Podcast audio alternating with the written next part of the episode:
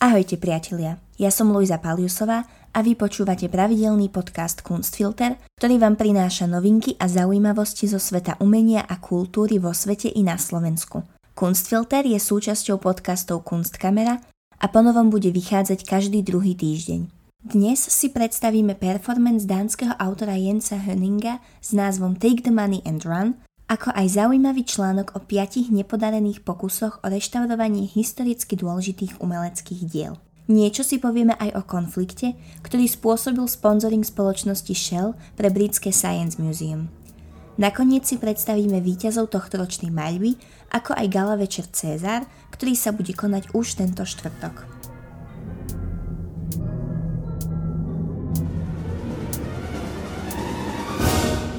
Možno ste už zachytili bizarný príbeh výtvarného umeleckého diela alebo skôr performance, ktorý sa odohral v Dánsku.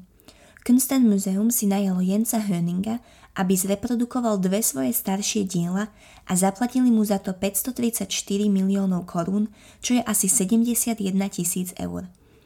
Namiesto reprodukcií však umelec na výstavu odovzdal prázdne plátna s názvom Take the Money and Run. Lasse Anderson, Riaditeľ Kunstmusea v meste Aalborg povedal, že má spolu so zamestnancami múzea z udalosti zmiešané pocity, ale musel sa na tom tiež zasmiať, lebo to je skutočne humorná situácia. Anderson má však jasno v tom, že peniaze je potrebné po skončení výstavy vrátiť. 56-ročný umelec Jens Haning má odlišný názor a tvrdí, že si hotovosť plánuje nechať. Moja umelecká práca je v tom, že som im zobral peniaze, povedal Höning – Povzbudzujem aj ďalších umelcov, ktorí majú rovnako nešťastné pracovné podmienky ako ja, aby urobili to isté. Povedal a dodal, že reprodukciu svojich diel podľa plánu múzea by musel aj tak dofinancovať ešte 25 tisíc korunami. Ďalej si povieme o niekoľkých nešťastných osudoch historických pamiatok, ktorých opravu si namiesto odborníkov zobrali na plecia ľudoví umelci. A keďže cesta do pekla býva dláždená len tými najlepšími úmyslami, aj ich práca sa minula zamýšľanému efektu. Internetový portál 100 plus 1 pripravil zoznam piatich takýchto oprav. A zda najznámejším príkladom je freska Ece Homo, ktorú v kostolíku nedaleko španielskej Zaragozy pred viac ako 100 rokmi vytvoril Elias Garcia Martinez. Táto postupne kvôli vlhkosti v kostole chátrala – Ministerstvo kultúry ju plánovalo zreštaurovať, no skôr než sa k nej stihol dostať odborník, predbehla ho miestna dôchodkynia Cecília Gimenez a pochovala historickú maľbu pod nánosmi novej farby. Výsledok jej snaženia pripomína mazanice malého dieťaťa, ktoré sa hrá s pastelkami. Zo zničeného obrazu Ježiša sa stala internetová senzácia a do mesta kvôli nemu prúde davy turistov. Obraz preto zatiaľ zostáva v rekonštruovanom stave. Aj pri druhom príbehu ostaneme v Španielsku.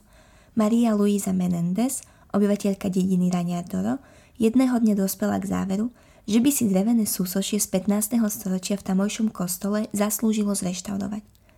Nie som profesionálka, ale maľovanie ma vždy bavilo a socha farby vyloženie potrebovala. Tak som sa pustila do práce a riadila som sa vlastným úsudkom. S výsledkom som spokojná a susedom sa páči, povedala samozvaná umelkyňa.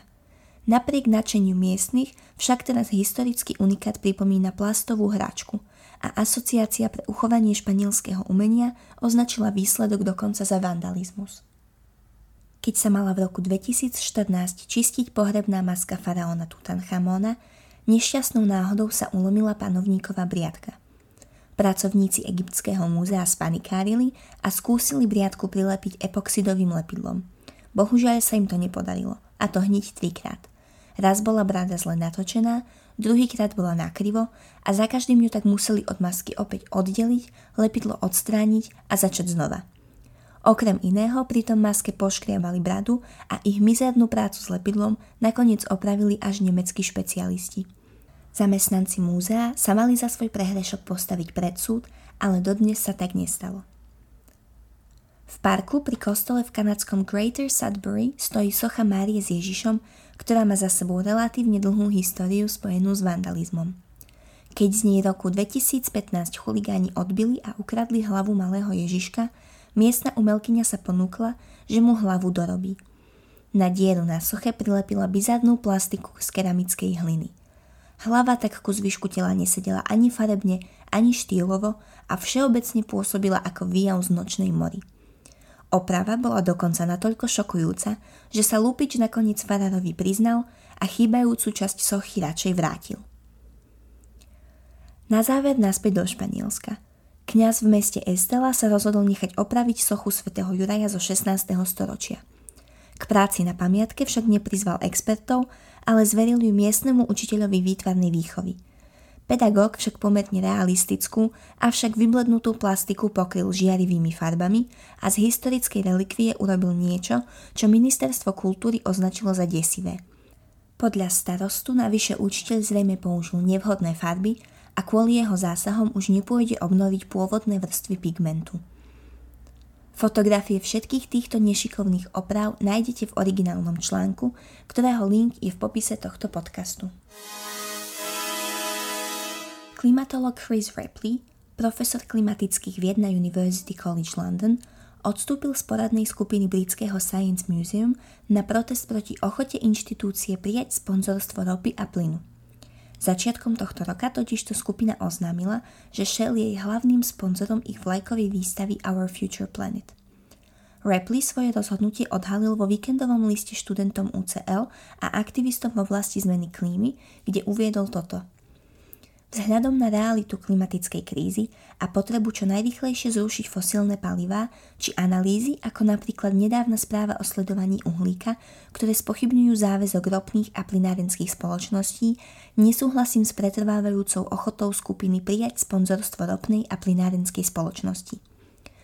Kampaňová skupina Culture Unsustained vo svojom vyhlásení k jeho odstúpeniu uvádza – je to významný posun v pozícii profesora Repliho, ktorý v minulosti vytrvalo obhajoval sponzorstvo ropy a úzko spolupracoval so spoločnosťou Shell, keď stál v čele vedeckého múzea, napríklad pri výstave Atmosféra v roku 2011.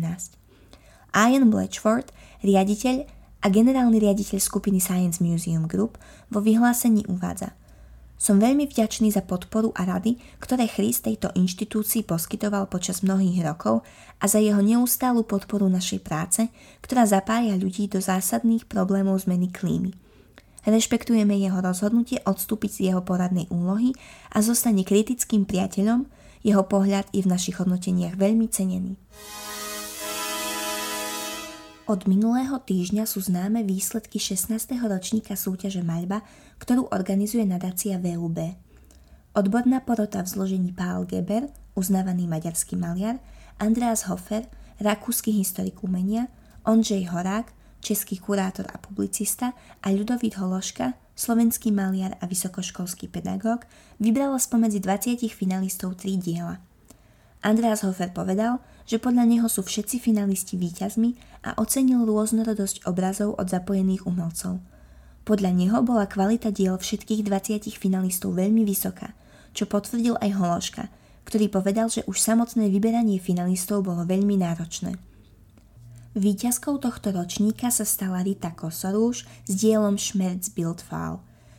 Táto maľba zaujala ľudovita Hološku najmä jej obsahom – Maľba je podľa neho tichá a pokorná. Je to abstrakcia, ktorá nesie fragmenty skutočnosti aj priestoru.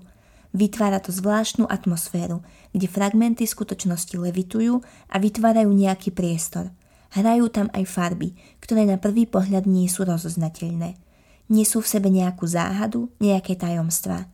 To, ako je to nakomponované a farebne poňaté, má zvláštnu atmosféru a vysokú maliarskú kultúru, dodáva. Druhé miesto obsadila Ivana Mojšová s dielom This is a painting of a triumphal photography by David Chancellor. Na treťom mieste sa umiestnila Eve van Hetmer s obrazom Lemonade.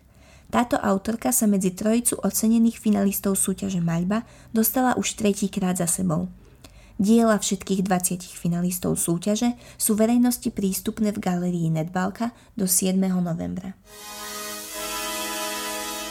Cena za architektúru Cezar ktorú už 20 rokov vyhlasuje Slovenská komora architektov, už čoskoro spozná svojich laureátov. Slávnostné odovzdávanie cien prebehne už tento štvrtok 7. októbra a bude možné ho sledovať aj cez RTVS na dvojke. Cezár oceňuje výnimočné profesionálne výkony architektov a jej cieľom je upozorniť na spoločenskú hodnotu architektonických diel a pozoruhodné výkony slovenských architektov. Cezár takisto prezentuje tvorbu architektov verejnosti a teda aj potenciálnym investorom. Toto ocenenie je preto veľmi známe aj v celej strednej Európe a je dôležitou súčasťou slovenskej kultúry. Ocenenie sa udeľuje v šiestich kategóriách, a to rodinné domy, bytové domy, fenomény architektúry, interiér, exteriér a občianske a priemyselné budovy. Medzinárodná porota v prvom kole hodnotila 81 prihlásených diel, z ktorých sa do užšieho výberu dostalo 30 realizovaných objektov. Tie následne porota osobne navštívila a vybrala 20 finalistov. Diváci sa môžu tešiť na výnimočný gala večer, ktorého moderátorom bude tak ako minulý rok predseda poroty Peter Moravčík – ak vás zaujíma architektúra alebo vám chýba spojenie s kultúrou, jednoznačne odporúčame naladiť si vo štvrtok o 20.10 dvojku a naživo si pozrieť tie najlepšie tohtoročné architektonické diela Slovenska. Ak sa chcete dozvedieť viac noviniek a zaujímavostí zo sveta umenia, nezabudnite sledovať náš Instagram Kunstkamera – pokiaľ ste tak ešte neurobili, môžete si vypočuť taktiež náš formát Pobásnenie, kde sa snažíme predstaviť tvorbu súčasných mladých poetiek a básnikov, či najnovší rozhovor podcastu Kunstkamera. Takisto si môžete vypočuť najnovší diel politikastu Silný výber, či diel podcastu Hybadlo, ktorý je venovaný psychoterapii. Všetky tieto podcasty nájdete v ktorejkoľvek vašej obľúbenej podcastovej aplikácii. Budeme radi, ak nám zanecháte hodnotenie na Apple podcastoch. Akékoľvek pripomienky alebo nápady radi uvítame na našom Instagrame alebo Facebookovej stránke.